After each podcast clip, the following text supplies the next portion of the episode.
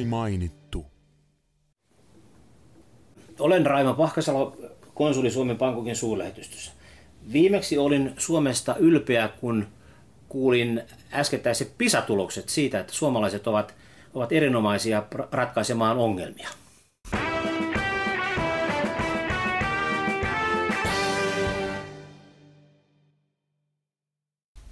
Raimo Pahkasalo, mikä on asemapaikkasi ja miten olet sinne päätynyt? Hyvää huomenta, kiitoksia tänne kutsusta. Asemapaikkani on Suomen Pankokin suurlähetystö ja olen, olen työskennellyt siellä nyt kolme, kolme vuotta. Sitä ennen toimin Intiassa kahden, kahden vuoden ajan. Olen ollut ministeriössä 33 vuotta töissä ja tuota noin, niin sen, sen pitkän urakierron jälkeen olen päätynyt Bangkokiin. Minkälainen asemapaikka Bangkok on? Bangkok on hyvin mielenkiintoinen asemapaikka, jossa, jossa tuota, tapahtuu koko ajan. Ää, ihmiset ovat ystävällisiä, ää, Taimaa tunnetaan hyvin. Suomessakin suomalaiset matkustavat sinne paljon. Ja siellä on aina lämmin. Tässä kun, tässä kun katselen ikkunasta ulos, niin ihmettelen, miten täällä ylipäätään voi elää mutta, ja olla, mutta Taimaassa on mukavaa. Ja nyt meillä lähestyy sitten hyvää vauhtia tuo, tuo matkustuskauden huippu ja toivotan omasta puolestani kaikki suomalaiset sinne turvallisesti tervetuloa. Niin, mainittakoon tässä, että haastattelua tehdään Helsingissä, Loskaisessa Helsingissä. Mm, mikäs juuri tällä hetkellä äh, nyt talvella, Suomen talvella on lämpötila Bangkokissa? No tällä hetkellä katsoin tuossa aamulla, niin se on siinä 30 hieman paremmalla, paremmalla puolella. Että tuota noin, ei tarvitse lämpömittaria katsoa aamulla, aina on lämmintä. Mm, tänään on tarkoitus puhua matkustusturvallisuudesta. Miten noin ylipäätään sanoisit, kuvaisit, että minkä tapaseen pulaan suomalainen matkailija tyypillisesti ulkomailla joutuu? Varmasti niitä tyyppejä on, on melko, melko paljon. Aina sanon, että Bangkokissa löytyy näiden pulmatilanteiden koko, koko kirjo. Monesti tuota noin, niin ihminen saattaa, saattaa joutua tilanteeseen, jossa, jossa hänellä ei ole enää rahaa hän saattaa joutua, joutua sairaalaan tai ylipäätään sellaiseen tilanteeseen, missä tuota noin, niin hän voi sanoa olevansa hädänalaisessa tilanteessa. Ja näitä tilanteita voi olla todella, todella paljon. Onko se tota, pitä, pidätkö suomalaisia ylipäätään niin kuin vastuullisina vai, vai rämäpäisinä matkailijoina? Suomalaisten maahantulot Taimaahan on vakiintuneet noin 150 000 paikkeille. Se tarkoittaa maahantuloa ja ihmisten määrä ei ole ehkä niin, ihan niin suuri. Täytyy aina sanoa, että mihin, mihin media kiinnittää huomioon, on juuri ne ongelmat. Mutta kyllä valtaosa suomalaisista on hyvin vastuunalaisia, fiksuja matkaajia. Mutta valitettavasti se pieni porukka, joka, joka siellä sitten ehkä törttöilee enemmän, niin he, he niin kuin, siihen media kiinnittää, kiinnittää huomioon. Mutta ylipäätään kyllä, kyllä suomalaiset käyttäytyvät minun mielestäni mielestäni kaiken kaikkiaan hyvin. Miten tuolla tavalla niin kuin diplomaatin näkökulmasta, onko tässä semmoista maabrändi ulottuvuutta, että, että luoko ne törttöilijät Suomi-kuvaa maailmalla? Valitettavasti näin, kyllä näin on. Et, et, et, et, tuota noin, niin alkoholin käyttö, mikä, mikä meille on hyvin tyypillistä, niin kyllä Suomi tunnetaan ehkä osittain vielä tällaisena, tällaisena maana, jossa, jossa tuota noin, alkoholia käytetään paljon ja lomalla sitten sen käyttö tavallaan korostuu entistä, entistä enemmän. Ja kyllä se niin kuin näkyy, näkyy niin kuin taimaalaisten ihmistenkin äh, keskuudessa toisinaan, että et, tuota noin, niin on Suomesta, niin mikä siihen yhdistyy. Äh, totta kai joulupukki, mutta sitten siellä on tämä alkoholikin, joka, joka näyttelee valitettavasti suurta roolia ja aiheuttaa niitä ongelmia. No tietysti ennen matkalle lähtöä kannattaa miettiä sen niin kuin matkakohteen turvallisuutta ja lähtökohtaisesti – ulkoministeriöllä on nämä omat suosituksensa, tämmöiset matkustustiedotteet siitä, että, että mihin maihin matkustaminen on turvallista. Mihin nämä, nämä arviot perustuu ja, ja kannattaako niitä kuunnella?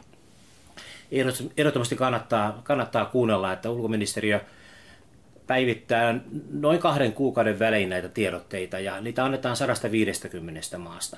Ne, ne perustuvat pitkäaikaisiin arvioihin maan yleisestä turvallisuustilanteesta. Jos jotain tapahtuu yksittäisiä tapahtumia, niin välttämättä se ei muuta sen tiedotteen sisältöä vaan silloin voidaan antaa, antaa niin kuin siitä tapahtumasta tietoa Twitterissä tai Facebookissa, ylipäätään somessa. Mutta tiedotte on niin kuin pitkäaikaista turvallisuustilanteen arviointi ja se perustuu meidän omaan arviointiin, se perustuu myös sitten niin kuin muidenkin maiden vastaaviin tiedotteisiin. Ja me hyvin, hyvin tarkkaan seurataan tietenkin muiden Pohjoismaiden tiedotteita, mutta myös Iso-Britannian tiedotteet on meille, meille aika tärkeitä. Silloin löydetään ehkä vielä parempaa tietoa siitä maan turvallisuustilanteesta johtuen tietenkin siitä, että heidän resurssit on vähän toista kuin meillä. No sitten tämän matkustustiedotteen lisäksi on erikseen matkustusilmoitus, joka taas on, on se ilmoitus, jonka matkustaja tai ulkomaille lähtiä tekee viranomaiselle. Tietysti mä ymmärrän, tai on helppo ymmärtää, että, että ulkoministeriö toivoo, että esimerkiksi ulkomaille muuttaessa tekee matkustusilmoituksen, mutta, mutta on todella niin, että, että lomamatkan takia on syytä tehdä matkustusilmoitus? Ennen vähän sanottiin, että, että ilmoitus on syytä tehdä silloin, kun matkustaa vähänkin eksoottisempaan paikkaan, ää, jossa, jossa kohdemaan turvallisuustilanne ei ole niin hyvä. Nyt se käsitys on vähän muuttunut johtuen tietenkin, mitä on tapahtunut Ranskassa, Belgiassa, Ruotsissa, jopa Suomessa. Niin, että miten määritellään turvallinen. Nimenomaan, aivan oikein. Että se, se, se, se, se määrittely on nykyään hirmuisen hankalaa. Ja sen takia niin, äh, suositellaan sen ilmoituksen tekemistä oikeastaan aina, kun lähtee matkalle. Näiden tiedot, äh, ilmo, ilmoitusten määrä on, on valitettavan vähäinen. Ja kyllä mä niin toivon, että, että tuota, että kaikki matkas, matkailijat suinkaan ei tämmöisiä ilmoituksia tee, tunnen myös itse, itse piston sydämessä. Niin tässä. minäkin. niin, tuota, niin sitten kun jotain tapahtuu, niin millä kaikilla tavoin ö, paikallinen viranomainen rupeaa sitten selvittämään sitä, että keitäköhän suomalaisia täällä saattaisi olla maarajojen sisällä? Kriisitilanteessa pitää muistaa aina, niin kuin sanoit, niin sen maan viranomaiset ovat vastuussa maan omista kansalaisista, mutta myös sitten maassa olevista ulkomaalaisista. Ja, ja tuota noin, niin, ää, hyvin paljon on kiinni sitten siitä, sitä kyvystä, millä, mitä, mikä maan viranomaisilla on, miten he pystyvät toimimaan siinä tilanteessa.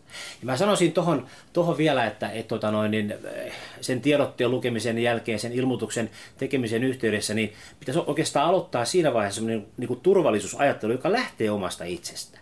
Ei ole pelkästään sitä, että sä niin kuin luotat, että suuletusta varmasti auttaa siellä tai viranomaiset auttaa. Se ei välttämättä aina ole niin, ole niin itsestäänselvää tai ylipäätään mahdollista.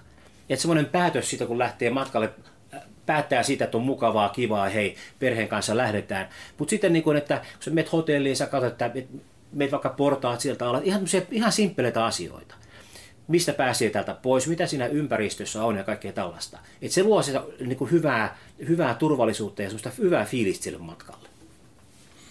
Ulkoministeriöllä on ollut tota Mad Venturesin kanssa tämmöinen tota matkustusturvallisuuskampanja, jossa tota on, on muistutettu, että jos reissaat Nuorgamia tai Ahvenanmaata pidemmälle, niin pitää muistaa neljä M, jotka on tämä ja matkustusilmoitus ja sitten sen lisäksi matkavakuutus ja matkustusasiakirja.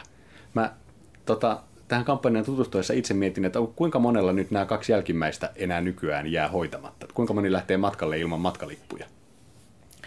No varmasti ainakin tuo, tuo menolippu varmasti on, koska pääsee, pääsee maahan, mutta saattaa olla sitten, että et tuota noin, niin paluulippua ei olekaan tai se häviää jonnekin tai ylipäätään ää, sen käyttäminen ei ole enää mahdollista. Taimaassa mä korostan sitä, että et tuota noin, niin, ää, valitettavan moni ulkomaalainen oleskelee maassa ilman, ilman tarvittavaa viisumia tai ylipäätään maahantulolupaa tai maassa oleskelulupaa.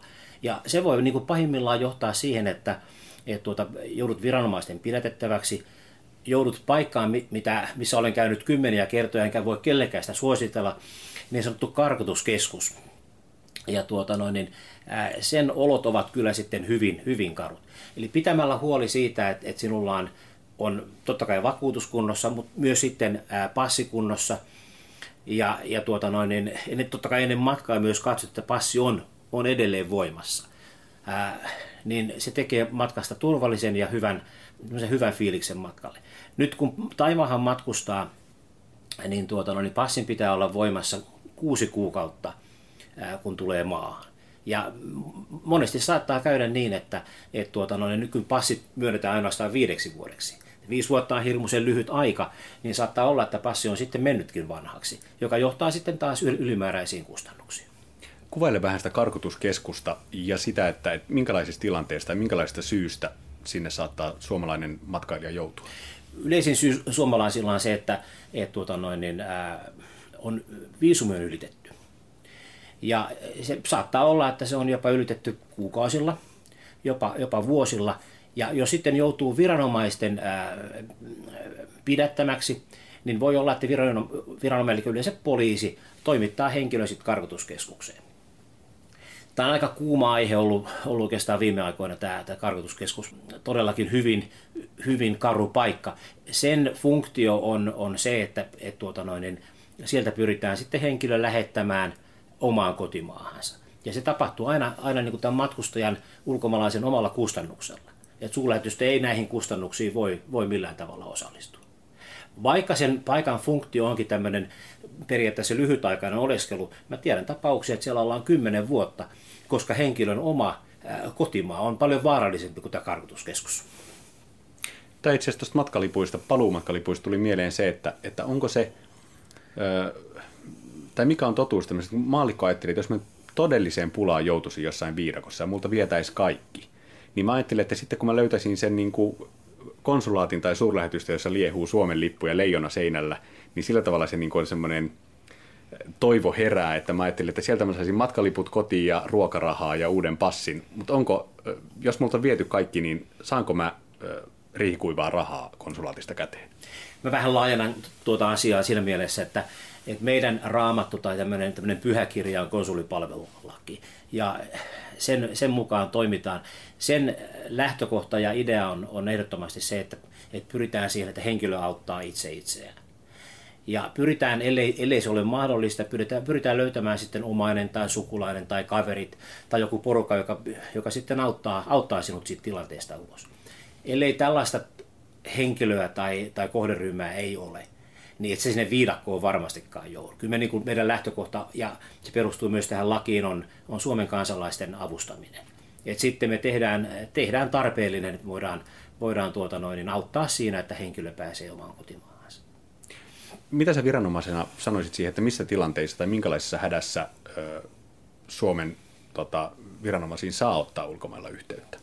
Ihan oikeastaan missä vaan. Kyllä niin kun, me, ollaan avoimia, me ollaan avoimia kaikille. Et mä en, en, en halua nähdä mitään sellaista kynnystä, että et tuota noin, niin, ettei uskalla ottaa yhteyttä. Ää, tietenkin se vastaus voi olla meiltä sitten sellainen, että, että me kehotetaan tosiaan, että voitko itse auttaa itseäsi tai löytää sen avun jostain muualta. Mutta mun mielestä se kynnyksen, tuota noin, niin, eikä se kynnys välttämättä ole hirveän, hirveän korkea. Mä niin kuin haluaisin nähdä sen, että, että suulähetykset maailmalla niin ei nähtäisi paikkoina, missä juodaan, juodaan champagne ja kristallikruulujen alla, vaan, vaan se on sellainen paikka, joka on ihmistä varten. Se on Suomen kansalaista varten, suomalaista yritystä varten, että meidän olisi niin helppo ottaa yhteyttä. Näin mä toivon, että ja me ollaan menossa mun mielestä hyvään suuntaan. Entäs muiden maiden kansalaiset? Jos, jos ruotsalainen tai saksalainen tulee teidän ovelle hädän kanssa, niin autatteko? Ää, todennäköisesti ei, koska, koska Bangkokissa on sekä, sekä Ruotsin että, että tuota noin, niin, ää, Saksan, Saksan, su, kyllä, Saksan suurlähetystö. Mutta sitten tuota noin, niin, on maita, missä meillä ei ole suurlähetystöä, niin jos suomalainen joutuu vaikkapa tuolla, tuolla Kambodsassa ongelmiin, Kambodža kuuluu meidän Bangkokin suurlähetystön toimipiiriin, niin silloin ää, Suomen kansalainen voi ottaa minkä tahansa muun EU-maan edustustoon yhteydessä, yhteyttä ja pyytää sieltä apua. Tulee, tässä tulee voimaan ensimmäinen viidettäinen konsulisuojeludirektiivi, joka sitten mahdollistaa virallisesti sen, että et, et se on mahdollista. Samoin, että jos virolainen tulee meidän, meidän edustustoon ja pyytää meiltä apua, niin me, me emme voi niin kuin torjua, torjua häntä. Jos meille tulee maltalainen, niin mä en voi sanoa, että hei me Italian suurlähetystyö, että sä varmaan puhutte melkein samaa kieltäkin. Se ei ole enää, enää niin kuin mahdollista, että, että EU, EU-perhe ää, on, on siinä mielessä yhteydessä, että pyritään auttamaan sitten kaikkia, kaikkia kansalaisia. No mä... Siis tarkoituksenmukaisuuden mukaan tietenkin, että ja se mikä on, mikä on järkevää. No mainitsit tässä sen, että tavallaan tuossa alussa, että, että kuva siitä, että minkälainen maa on turvallinen, että se on vähän niin kuin muuttunut tai, tai ehkä nyt on, on rehellistä sanoa, että niin kuin, on erilaisia turvallisuusuhkia tullut ja se on, se on tavallaan laajentanut sitä, että, että yhtä lailla Pariisi kuin Bangkok voi olla, voi olla tota, turistille turvaton paikka. Näetkö sä, että onko ne uhkat, joita suomalainen matkailija kohtaa, niin millä tavalla ne on muuttunut maailmalla? No kyllä varmasti tuota noin, niin, äh jos miettii, jos puhutaan nyt Taimaasta, mikä, mikä tietenkin on, on, on, koska olen siellä töissä hyvin, hyvin lähellä, lähellä sydäntä, se välttämättä ei ole mikään tsunami, mikä tapahtui vuonna 2004. Se ei välttämättä ole mikään semmoinen suuri, suuri kriisi. Ja monesti puhutaan aina suurista kriiseistä, puhutaan evakuoinneista. Ne on oikeastaan aika harvinaisia loppujen lopuksi, vaikka maailmalla tapahtuu kuitenkin jotain. Tämmöisen yksittäisen ihmisen kriisi on paljon yleisempi, se on ihan, ihan päivittäistä. Et mä niin näen edelleen jossakin Taimaassa liikenne, mikä on maailman, maailman vaarallisimpia, nämä on ihan jokapäiväisiä tilanteita. Ja, ja, ja tota, no, ne tämän tyyppisiä tilanteita. Ne, niin kun, niihin pitää osata vaan sit varautua. Äh, mua ärsyttää aina niin sanoa, että älä tee jotain, älä juo liikaa viinaa, vai mieluummin, että juo, juo välillä vettä, tai, tai älä ole siellä aurinkossa koko ajan, vaan niin kuin mieti, mikä on järkevää. Että jollain tavalla niin kuin muuttaa sen positiivisempaan suuntaan. Nämä kiellot ja kaikki älä tee jotain, niin varsinkin varmaan suomalaiseen mentaliteettiin, että, että mitä helkkari se tarkoittaa, että niin kuin tämmöinen niin kuin ohjaaminen ja vähän tämmöinen holhoaminen.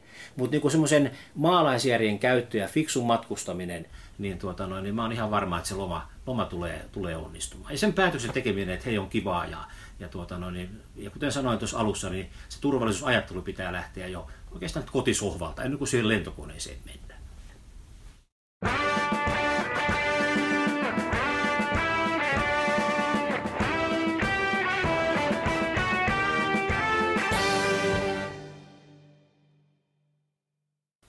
Olen Hanna-Liisa Peltoniemi, ja toivon, että Suomi tunnetaan muistakin kuin vodkaturisteista. Suomi mainittu. Me jatketaan nyt keskustelua matkustusturvallisuudesta Hanna-Liisa Peltoniemen kanssa. Kiva, kun pääsit tänne. Moi, kiitos. Oli kiva tulla. Hanna-Liisa, olet ulkoministeriön kriisitiimissä – Eli hoidat tämmöisiä mahdollisia ulkomailla tapahtuvia kriisitilanteita, joissa suomalaisia matkustajia on osallisena. Ja sitten kun maailmalla on kaikki hyvin, koska usein niinkin tapahtuu, niin vastaat matkustusturvallisuuteen liittyvistä asioista täällä Helsingissä. Joo, kyllä. Olit paikalla sekä Japanin tsunamissa 2011 ja sitten tulit Nepaliin heti maanjäristyksen jälkeen – 2015. Mä ajattelin, että puhutaan siitä, että millaista on hoitaa suomalaisten asioita näin erilaisissa yhteiskunnissa. Otetaan eka tämä mennä aikajärjestyksessä Japanin tsunami. Se oli maaliskuussa 2011, sä nyökyttelet, muistat hyvin tilanteen. Eli mitä tapahtui oli, että Tyynemeren pohjaa ravisteli ensin maanjäristys. Oli tosi voimakas, pitkäkestoinen, jopa Japanissa, jos on totuttu maanjäristyksiin. Mutta sitten siellä Japanissa se tuho syntyi tsunamista, joka yllätti kaikki korkeudellaan. Milloin kuulit maaliskuussa 11. päivä 2011, niin milloin kuulit tsunamista? Itse asiassa sitä, milloin mä kuulin tsunamista, niin mä en muista, mutta mä muistan kyllä sen, milloin tämä maanjäristys tapahtui. Ja tota, mä olin suulähetystöstä ihan parin sadan metrin päässä olevassa rakennuksessa yhdessä tilaisuudessa, jossa oli paljon iäkkäitä japanilaisia naisia osallistujina myös. Ja, ja, tota, ja kun se maanjäristys alkoi, mikä on ihan normaalia tavallaan Japanissa, että maanjäristyksiä on ja, ja, ja ne tulee ja ne menee. Ja sen tavallaan tietää yleensä, että minkä suuruinen se on. Ja sitten tämä maanjäristys tuntui tosi voimakkaalta se vain jatkuu ja jatkuu. Ja siinä vaiheessa, kun sä tiedät, että nyt niin kuin pitäisi jo loppua, niin, niin tuntuu, että se vaan voimistuu ja muuta. Ja mä muistan edelleenkin muutaman niiden japanilaisen rouvan ilmeet, joista mä sitten tajusin, että et, et, nyt, nyt on tosi kyseessä. Että nyt, nyt on niin paha juttu, että tämä onkin vähän isompi. Ja mä aika lailla niiltä, niiltä jalansijoilta lähdin sitten juosten suurlähetystöön. Me oltiin harjoiteltu vastaavanlaista tilannetta ihan muutama kuukausi aikaisemmin. Et meillä oli aika selvät sävelet siitä, että miten, miten suulähetystö toimii. Ja tota, mä juoksin sitten suulähetystöön takaisin ja, ja sitten me aloitettiin heti siellä meidän kriisiorganisaatio sitten ja, ja lähdettiin pyörittämään tätä, että ensin selvittämään, mitä on tapahtunut, missä on tapahtunut ja, ja montako suomalaista me tiedetään, että on alueella ja näin. Ja sitten jossain vaiheessa mä muistan kyllä sen, että alkoi nämä tsunami-kuvat pyörimään sitten televisioruudulla. No kuinka monta suomalaista oli maassa Japanin tsunamin aikaan ja miten te sitä selvititte? Muistaakseni meidän yhteystietolistoilla meillä oli noin 80 suomalaista vaan kirjautunut tai, tai sillä alueella olevaa. Ja niitä sitten myöhemmin todettiin, että oli yli 800 suomalaista. Eli tota, tässä oli muutama päivä aikaisemmin, oli siellä ihan samalla Sendain alueella ollut maanjäristys, joka sekin oli aika voimakas. Ja me oltiin silloin soitettu puhelimella lävitse kaikki nämä henkilöt, jotka oli meille ilmoittanut yhteystietonsa. Ja mä olin itse asiassa ne soittanut just silloin pari päivää aikaisemmin läpi, että mulla oli aika hyvä käsitys siitä, että et, et, keitä suomalaisia siellä alueella on. Mutta sitten itse asiassa kävi ilmi, että siellä oli todella paljon esimerkiksi vaihto-opiskelijoita, jotka ei ollut ilmoittanut yhteystietojaan meille, joihin me ei tietystikään sitten niin kuin oma-aloitteisesti osattu olla yhteydessä. Että sitten me oltiin, saatiin tietoa niin kuin Suomesta, omaisilta ilmoitti, että eivät saa yhteyttä tai nämä ja nämä henkilöt ovat. Ja niitä sitten selviteltiin.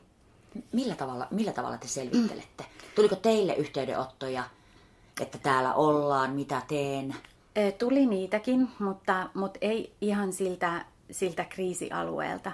Et puhelinyhteydet hän katkes aika, aika lailla, niin kuin, jopa Tokiossa meni kaikki puhelimet hetkeksi aikaa, aikaa pimeäksi. Ja tietysti sitten se aiheuttaa sitä hätääntymistä myös täällä Suomen päässä, että kun ei saada yhteyttä. Mutta aika monet sitten ilmoitti tietysti suomenomaisille, että ovat kunnossa sitä mukaan kun pystyvät edustustoon tuli sellaisia tiedusteluja sitten, että, että, että mitä pitää tehdä ja mihin mennä. Ei ehkä niinkään vielä tästä maanjäristyksestä, koska se on niin normaalia niin kuin Japanissa. Ja siellä on paikallisviranomaiset varautunut hyvin ja rakennukset on rakennettu niin, että ne kestää ja muuta. Mutta sitten tietysti kun tämä tsunami oli ja varsinkin sitten kun tuli vielä se Fukushiman ydinvoimala onnettomuus siihen ja, ja, ja epäily siitä, että miten suureksi se voi niin kuin vielä kasvaa ja muuta, niin niistä tuli paljon kyselyjä. Mutta me tietysti yritettiin sitten tavoitella niitä suomalaisia, joille meillä oli yhteystiedot jo niin kuin ennaltaan, ja sitten niihin, joita me saatiin siinä, siinä sitten sen kriisin kuluessa. Mutta kyllä meillä oli, oli sellaisia, että me tiedettiin, että on alueella, ja, ja ei hetikään saatu, että kyllä siinä meni, muistaakseni jopa pari päivää ennen kuin sitten saatiin vahvistus. Ja tietysti siinä oli sitä, että heidänkin oli vaikea ilmoittaa, ottaa myös meihin päin yhteyttä, kun, kun ne yhteydet ja, ja, ja se infra oli tuhoutunut sitten siellä Mistä, mistä te saitte tietoa silloin? Eli että jos ajatellaan sitä, että minkälainen yhteiskunta Japani on tämmöisen kriisin keskellä. Eli maanjäristykset on tuttuja, mutta sitten tsunami ja varsinkin sitten ydinvoimalaonnettomuus oli niin kuin niin kuin isoja, isoja ja uusia ja ikään kuin se tilanne vaan jatkuu, niin miten te saitte tietoa, eli minkälaista oli tehdä kriisityötä Japanissa? No kyllä me paljon tietysti nojattiin siihen paikallisviranomaisten tietoon ja se on kyllä kaikissa kriiseissä se niin kuin parhain tiedon lähde monesti myöskin ja, ja paikallisviranomaisilla on eri kanavia, mistä he, missä he tiedottavat. Ja Japani on sellainen maa, jossa he kuitenkin tiedotti tosi ahkerasti tästä ja oli niin kuin paljon sitä tietoa saatavilla. Ää, siitäkin on tietysti ollut arveluita jälkikäteen, että kertoivatko he kaikki vai, vai miten oli, mutta kyllä me niin kuin lähtökohtaisesti seurattiin kuitenkin sitä tietoa, mutta toki meillä oli sit muitakin lähteitä ja, ja oli mukana säteilyturvakeskus Suomesta, käsi myös seurasi tilannetta ja, ja välitti meille, että me seurattiin sitä niin kuin suulähetystössä niin Japanissa, japanilaisista tiedotusvälineistä ja sitten taas täällä Helsingin päässä silloinen kriisitiimi, johon mäkin nyt sitten kuulun, niin seurasi taas täällä Helsingin päässä ja, ja ulkoministeriön tilannekuva huoneesta. Ja heillä sitten taas oli nämä suomalaiset viranomaiset apunaan siinä. No mikä oli suomalaisille ohje silloin? Mitä te pystyitte sanomaan ihmisille, jotka oli kenties hätääntyneitä tai ainakin miettiä, että, että mikä on tilanne? No Yleensä näissä se, aina se ensimmäinen ohjeistus on se, että et ilmoittaisi sinne omaisille, että kaikki on ok, jos kaikki on ok, koska täällä Suomessa ollaan yleensä todella huolissaan. Ja ei välttämättä osata ajatella, että missä kohtaa Japania vaikka se on ta- tapahtunut. Että voi olla, että osa porukasta ei ole mitenkään niin kuin ollut vaaratilannetta lähelläkään, vaikka samassa maassa olisikin. Mutta sitten jos on oikeasti hädässä, niin paikallisviranomaiset hoitaa nämä, ensisijaiset pelastustoimet ja heillä on siitä vastuu. Mutta sitten jos, jos on muuta, on hukkunut matkustusasiakirjat tai, tai ta, on, on sairaalassa tai tarvitsee niin suulähetystön apua, niin sitten pyydetään aina, että kääntyisi meidän suulähetystön puoleen.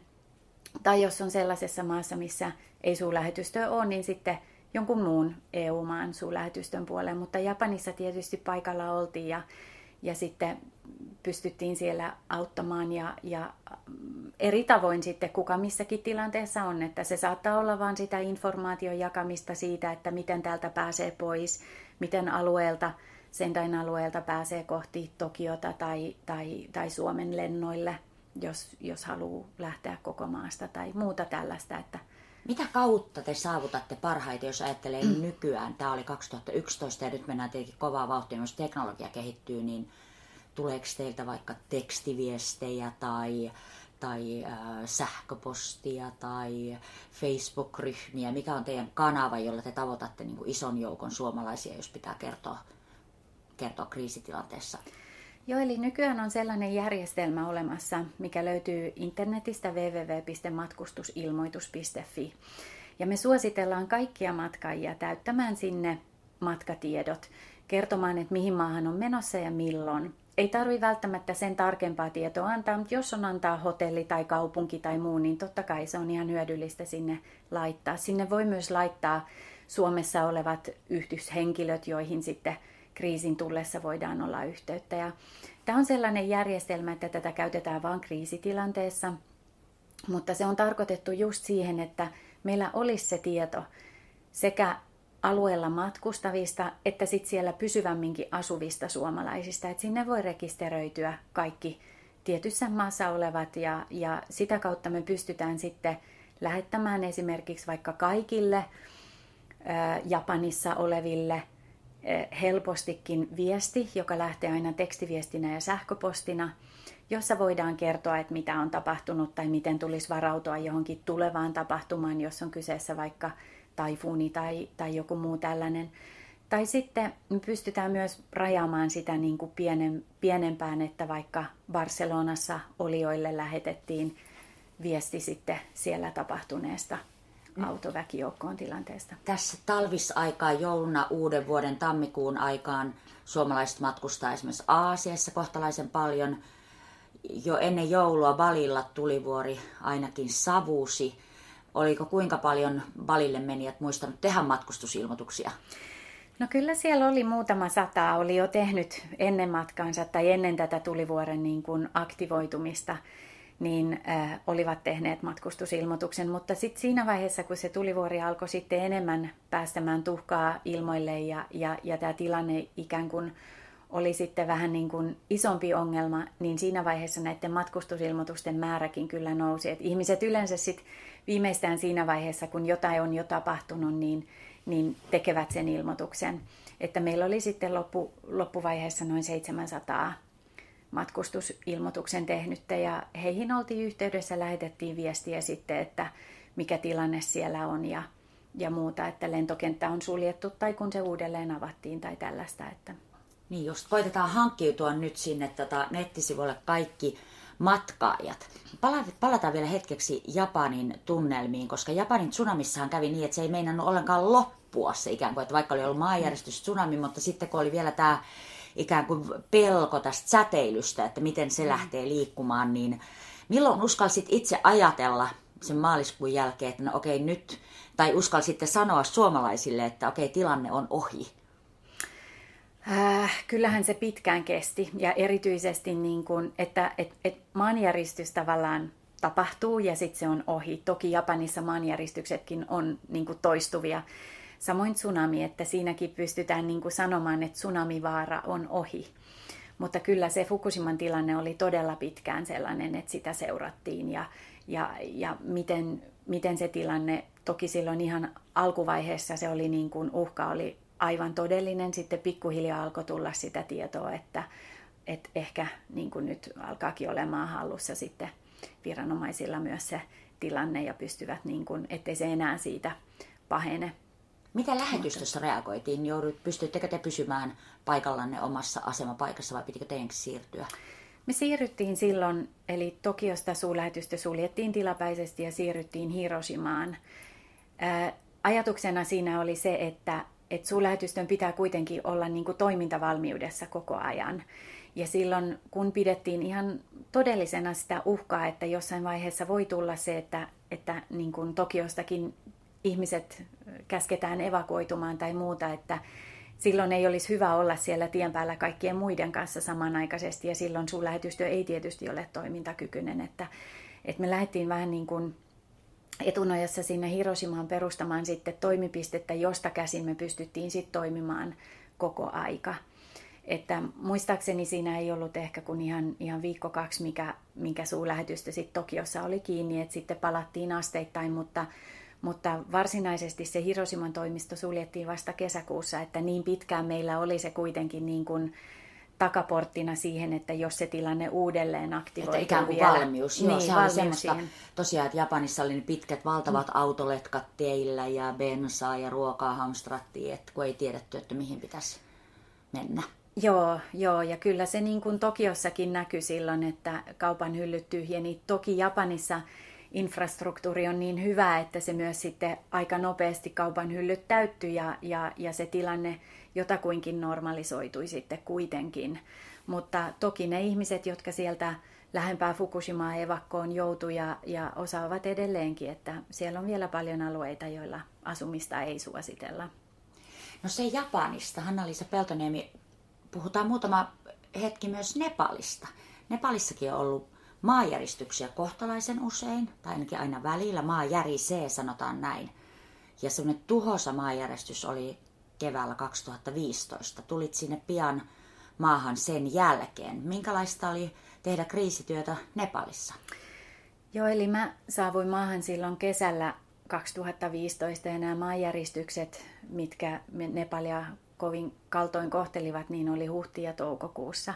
Eli toki se semmoinen aktiivisin kriisityön vaihe oli sitten jo ohi, mutta kyllä se edelleen näkyy katukuvassa paljon, että se oli mun ensimmäinen kerta Nepalissa ja, ja Katmandun katuja kun kuljin, niin kyselin kollegoilta, että onko täällä aina ollut näitä tiilikasoja katujen varsilla ja muuta, että sen hahmottaminen, että mikä on niin kuin sitä maanjäristyksen niin kuin jälkitilaa vielä, että, että mitkä rakennukset on tullut silloin alas vai onko se muuten jo, koska toki Nepalissa se katukuva ei nyt ole ihan sama kuin Tokion katukuva muutenkaan, että, että, että paljon on niin kuin rähjäisiä rakennuksia ja näin, mutta, mutta että kyllä siellä se jatkui sitten ja paljon, Nepalissa ongelmana oli se, että siellä on paljon alueita, joille kulku on hyvin vaikeaa.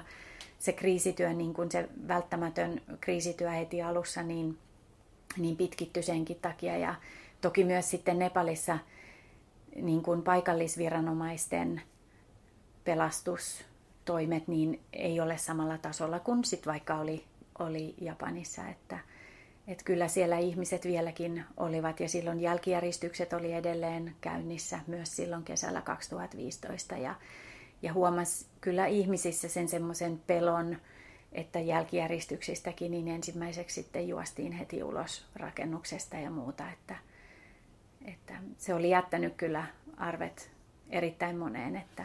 No suomalaiset käy Nepalissa esimerkiksi Himalajalla, Annapurnaa tai muita vähän pienempiä reittejä reittejä vaeltamassa ja kävelemässä ja näin. Miten, kyseltiinkö teiltä silloin, että onko turvallista tulla? Kyseltiin ja osahan myös näistä vaellusreiteistä niin sattui sitten tuhoutua sillä tavalla, että niille ei suositeltukaan menemistä. Että, et mut kyseltiin paljon sitä ja toki sitten Nepalissa turismi on todella tärkeä elinkeino maalle ja tavallaan se, että, että hirveän pitkään ei niin kuin voida ajatella niin, että älkää nyt menko, jos jotain sattuu, koska se sitten vaikeuttaa niiden paikallisten ihmisten palaamista tavallaan siihen normaalitilaan tietysti. Mutta, mutta kyllä sitä aika paljon kyseltiin ja, ja toki, koska siellä oli näitä kulkureittejä tuhoutunut ja muita, että, että mi, mihin sitten voi sitä vaeltamista suositella ja mihin ei. Onko ulkoministeri oikea paikka kysyä, että olen varannut liput Nepaliin ja lähdemme perhe, perheen kanssa tai tyttökavereiden kanssa trekkaamaan, voidaanko mennä maaliskuussa 2018? No, no kyllä ulkoministeriö on se oikea paikka sitä kysyä. Että ensinnä suosittelisin tutustumaan meidän matkustustiedotteisiin. Et meidän nettisivuilta löytyy matkustustiedotteet aika monesta maasta, yli sadasta maasta, niistä maista, missä meillä on suurlähetystö ja sitten niissä maissa myös, missä meillä on kunniakonsulaatti, tai me muuten saadaan niin kuin luotettavaa tietoa. Mutta sitten on toki maita, joista meillä ei ole matkustustiedotetta olemassa, että silloin suositellaan kääntymään sitten muiden maiden matkustustiedotteiden puoleen. Toki meiltä voi kysyä ihan joko sieltä suurlähetystöstä, mihin maahan on matkaamassa, niin, niin vinkkejä ja sitä viimeisintä tilannetta, tai sitten meitä ulkoministeriöstä, että kyllä me autetaan näissä asioissa, mutta ennustajia mekään ei olla, että, että vaikea tietysti sillä tavalla sanoa, että mitä tapahtuu maaliskuussa 2018, mutta se, että mikä on se tämänhetkinen tieto, ja sitten suurlähetystöjen Facebook-sivustot on oikeastaan se, netti- ja Facebook-sivustot on se, mitä me suositellaan seuraamaan, että siellä ilmoitetaan sitten, varsinkin jos jotain akuuttia on tapahtunut, niin, kuin, niin kyllä se melkein Facebook-sivuilla sitten ensimmäisenä se tieto on. Me varmaan lähtökohtaisesti jotenkin iloitaan siitä, että maailma on auki ja suomalaiset matkustaa paljon ja näkee muita tapoja elää ja niin edelleen. Tota, ja sitten kuitenkin aina matkustamiseen liittyy jonkun, jonkunlaisia huolia ja arvaamattomuutta. Osata, osaako suomalaiset pelätä ikään kuin tai olla huolissaan tai miettiä niin kuin ikään kuin oikeita, oikeita asioita vai, vai onko meillä käsitys ikään kuin niistä riskeistä tai sitten toisaalta jonkun maan mielettömästä ihanuudesta? Niin, no vaikea sanoa. Kyllä, kyllä mun mielestä ihmiset on aika hyvin tietoisia siitä, että mitä on odotettavissa ja mihin, mihin he ovat matkaamassa ja muuta, mutta, mutta ehkä sitten aina ei muisteta sitä, että tosiaan se on myös sen kohdemaan niin kuin infrastruktuurista ja paikallisviranomaisten toimista ja muista kyse, että miten sitten vaikka kriisihetkellä toimitaan, että, että jos vertaa vaikka Japania ja Nepalia, niin onhan siinä aika erilaiset edellytykset niin kuin myös viranomaisilla toimia, että miten he pystyvät reagoimaan, että, että kannattaisi aina sitten miettiä, että jos vaikka on, on aikaisemmin matkustanut jossain Euroopan maissa ja sitten on menossa kaukomatkalle, niin kyllä siinä vähän eri asioita tulee ottaa huomioon. Ja, ja matkustustiedotteista niitä selvitetään, yleensä kerrotaan, mitkä on sen maan niin kuin suurimmat ongelmakohdat tai mitä kannattaa ottaa huomioon. Että matkavakuutus on toki sellainen, mitä me suositellaan ihan joka maahan otettavaksi ja joka matkalle mukaan, mutta matkavakuutuksessakin kannattaa sitten tarkistaa, että vaikka esimerkiksi siellä Nepalissa on monia sellaisia vaellusreittejä, mitkä menee yli 3000 metrin korkeuteen ja kaikki matkavakuutukset ei korvaa enää, että kannattaa aina sekin niin kuin vielä spesifioida siihen omaan sen hetkiseen matkakohteeseen tai mitä siellä aikoo tehdä. Jos aikoo sukeltaa, niin, niin ottaa sukelluslisän matkavakuutukseen ja muuta. Että kyllä se aina kannattaa niin kuin miettiä uudestaan vielä se, tai varmistaa, että mitenkäs tämän reissun ja tämän matkakohteen tilanne nyt olikaan. Niinpä, että missä tahansa voi tapahtua mitä tahansa, hyvässä ja pahassa. Ihania asioitahan onneksi tapahtuu enimmäkseen reissatessa, mutta sitten sen, se tavallaan se maa, siellä voi olla hyvinkin erilainen systeemi siitä, että jos sulle ei ole vettä, niin, niin sit sä et voi vaan niin odottaa, että Suomen ulkoministeriöstä sulle tuo saati, että paikallisviranomainen ensisijaisesti auttaisi sua. Totta, totta. Ja tässä on mun mielestä hyvä esimerkki se, että meidän suurlähetystö Japanissa suosittelee niin kuin Japanissa asuvia suomalaisia esimerkiksi varautumaan sillä, että olisi parin päivän ö, ruokavarastot ja vesivarastot kotona. Ja sen Nepalissa se sama suositus on neljä viikkoa. Ja se tietysti heijastelee sitä, että missä ajassa ajatellaan, että paikallisviranomaiset pystyvät toimimaan tai että saadaan ulkopuolista apua paikalle tai muuta. Että tämä tietysti rajaa vähän niitä toimintaedellytyksiä myös meidän edustustoillekin toki. Hyvä. Kiitos paljon tästä haastattelusta. Oli tosi mukava kuulla sun kokemuksia Japanista ja Nepalista ja tietenkin sitten myös Suomesta. Sitten kaikille toivotetaan oikein mukavia reissuja maailmalle. Ilman muuta ja, ja matkailu on ihanaa ja siitä tulee nauttia. Hyvä. Kiitos. Kiitos.